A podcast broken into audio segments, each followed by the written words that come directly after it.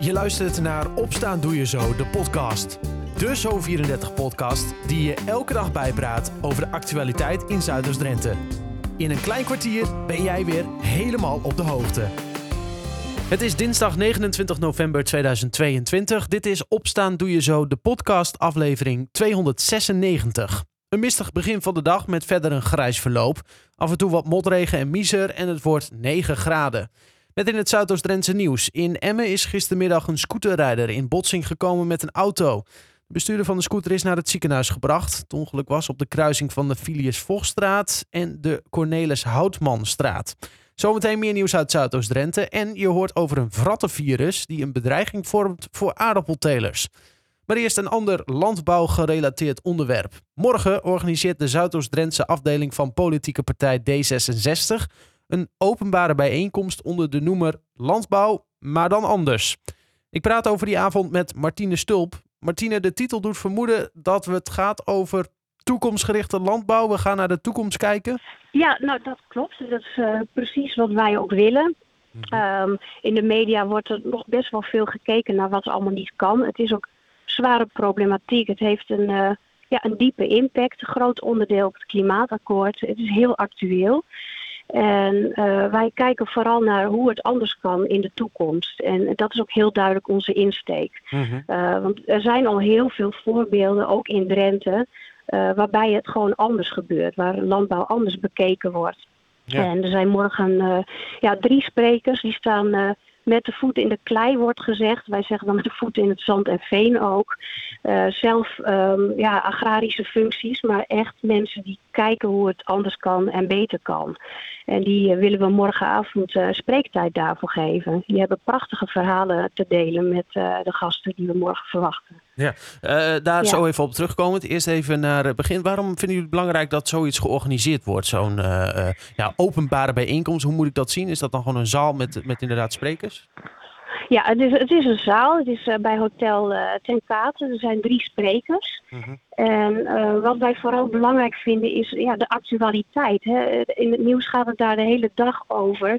Het heeft een enorm grote impact. En daar willen wij dus heel graag ons steentje aan bijdragen. In de positieve zin ook. Door vooral te kijken wat er allemaal wel kan. En uh, wij willen ook dat alle inwoners van Zuidoost-Drenthe worden geïnformeerd en de kans krijgen uh, om te horen hoe wij het zien. En ze mogen morgen ook meepraten en uh, bekijken wat ze bijvoorbeeld zelf kunnen doen. Ja, dus het is ook echt voor iedereen bedoeld, zeg maar.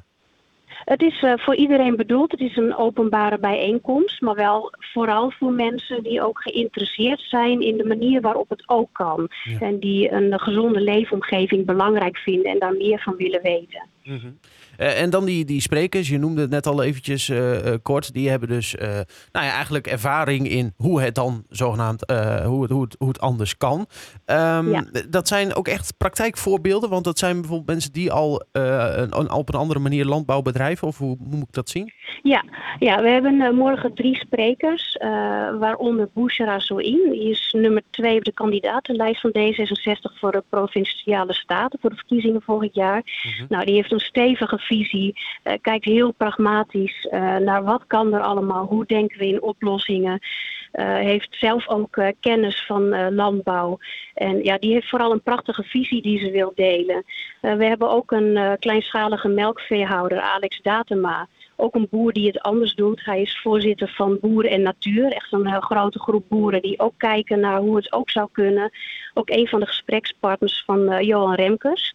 Die heeft ook uh, ja, een prachtige presentatie morgen met uh, mooie voorbeelden van omdenken. Je zien we heel veel terug in de voorbereiding. Ja. En ik denk dat die mensen enorm kan inspireren en motiveren, zodat we daar echt een positieve blik op krijgen. En we hebben nog uh, Mariska Pater, die is voorzitter en woordvoerder van Herenboeren uh, Assen. Ik weet niet of je weet wat Herenboeren doen, wat dat is.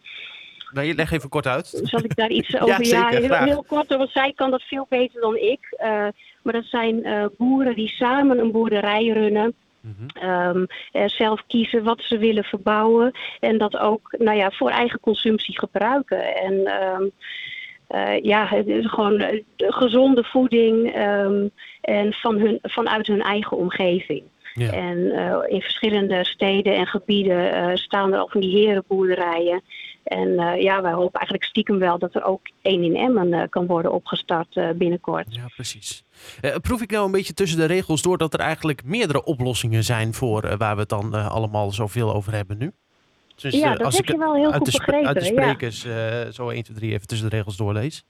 Ja, dat klopt. Dat heb je heel goed begrepen. En er is morgen echt een diversiteit aan sprekers die elk hun eigen verhaal hebben. En vanuit hun eigen perspectief naar de toekomst kijken. Mm Je zei het al, we hopen dan mensen te inspireren. Ehm, eh, hoe zie je dat het zelf het beste voor je? Wat zou het ultieme doel zijn van, van zo'n bijeenkomst? Het ultieme doel is dat mensen uh, nog breder geïnformeerd zijn uh, over wat er allemaal mogelijk is. maar we hebben ook aan het eind een forumdiscussie met de drie sprekers. Mhm. Waarbij mensen ook kunnen meedenken van wat zou je zelf kunnen doen. Bijvoorbeeld richting de herenboeren of um, kijk waar je je voeding koopt. En nou goed, ik, dus de sprekers zelf zullen veel meer voorbeelden hebben. Ja. Uh, maar het doel is toch wel dat de mensen met meer informatie en vertrouwen, hè, dat er echt mensen bezig zijn om het al anders te doen, uh, weer naar huis kunnen gaan. Ja.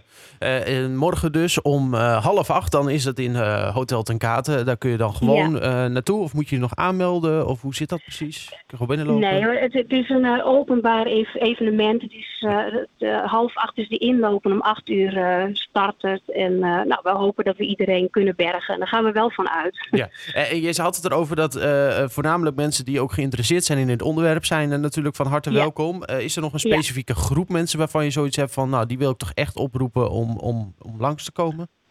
Nou, vooral de mensen die um, enorme interesse hebben en die uh, de flora en fauna warm hart toedragen, in een gezonde omgeving willen wonen, maar ook gezonde voedsel uit de eigen omgeving willen nuttigen, die het dierenwelzijn belangrijk vinden, hm. mensen die zich misschien wel zorgen maken om de toekomstige leefomgeving, die willen we echt van harte uitnodigen. Ja. Uh, ook, ook boeren om inspiratie op te doen?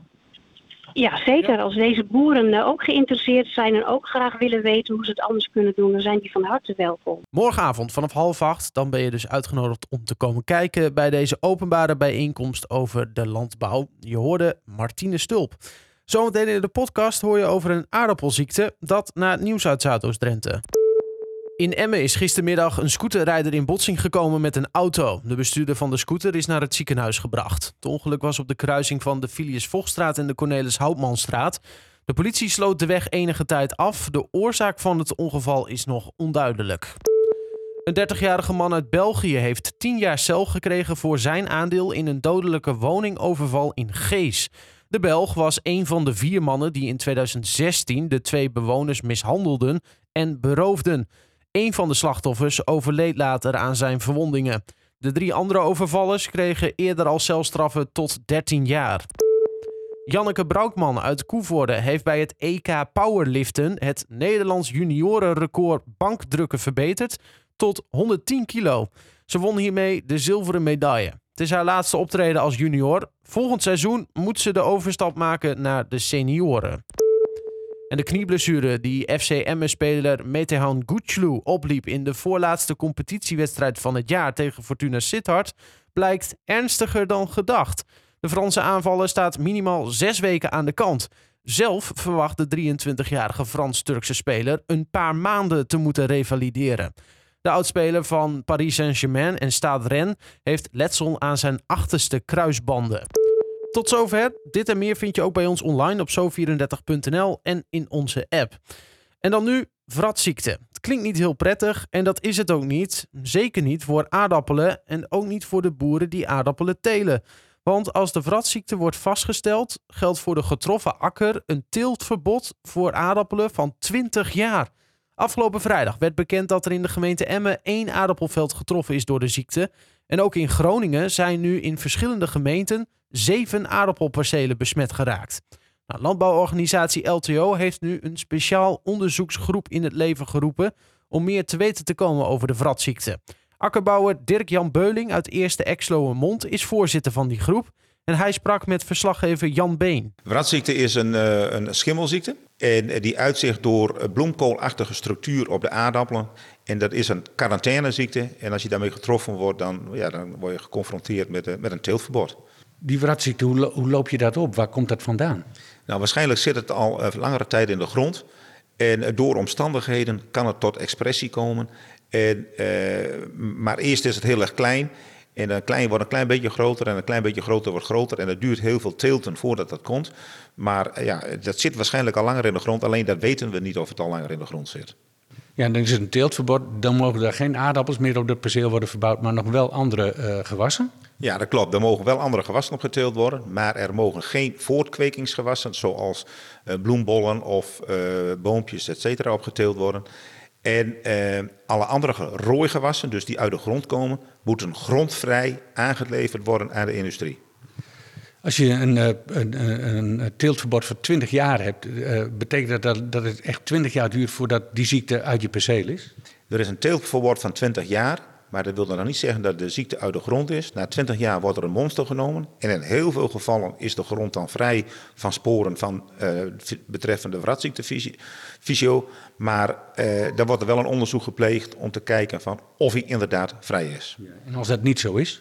Dan wordt, het, wordt het, van die periode wordt dan verlengd. Uh, stel nou dat je uh, getroffen wordt en je, je, je rooit zo'n perceel, hè, je oogst die aardappelen.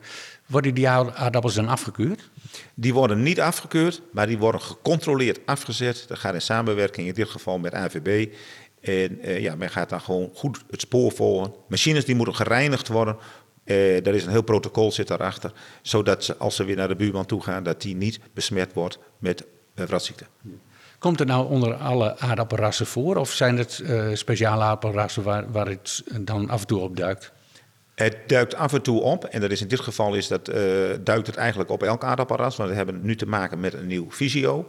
Maar er zijn ook uh, resistente rassen. En dat is nu de uitdaging om de veredeling te laten zoeken en te, te kweken naar nieuwe resistente rassen. Wat doet het met zo'n boer als je getroffen wordt? Nou, in eerste instantie brengt dat enorm veel onzekerheid met zich mee. En hij zal zijn uh, keuze voor de, wat betreft de teelt, voor het betreffende perceel, zal moeten wijzigen. En ja, die kan hij niet meer gebruiken voor aardappelteelt. Dat heeft in eerste instantie ook een financieel effect. Maar hij moet daar echt heel erg rekening mee houden. En hij moet heel goed opletten dat hij zijn andere percelen niet besmet, zodat daar die wratziekte niet ontstaat. Dus een heleboel onzekerheid als je dit overkomt. Ja, dat klopt. Genoeg reden tot zorg dus en oppassen geblazen voor de akkerbouwers die aardappelen telen. Je hoorde Dirk-Jan Beuling, voorzitter van de groep die meer onderzoek doet naar de vratziekte, in gesprek met Jan Been. Nou, tot zover opstaan doe je zo de podcast van dinsdag 29 november 2022. Ik wens je een fijne dag en tot morgen.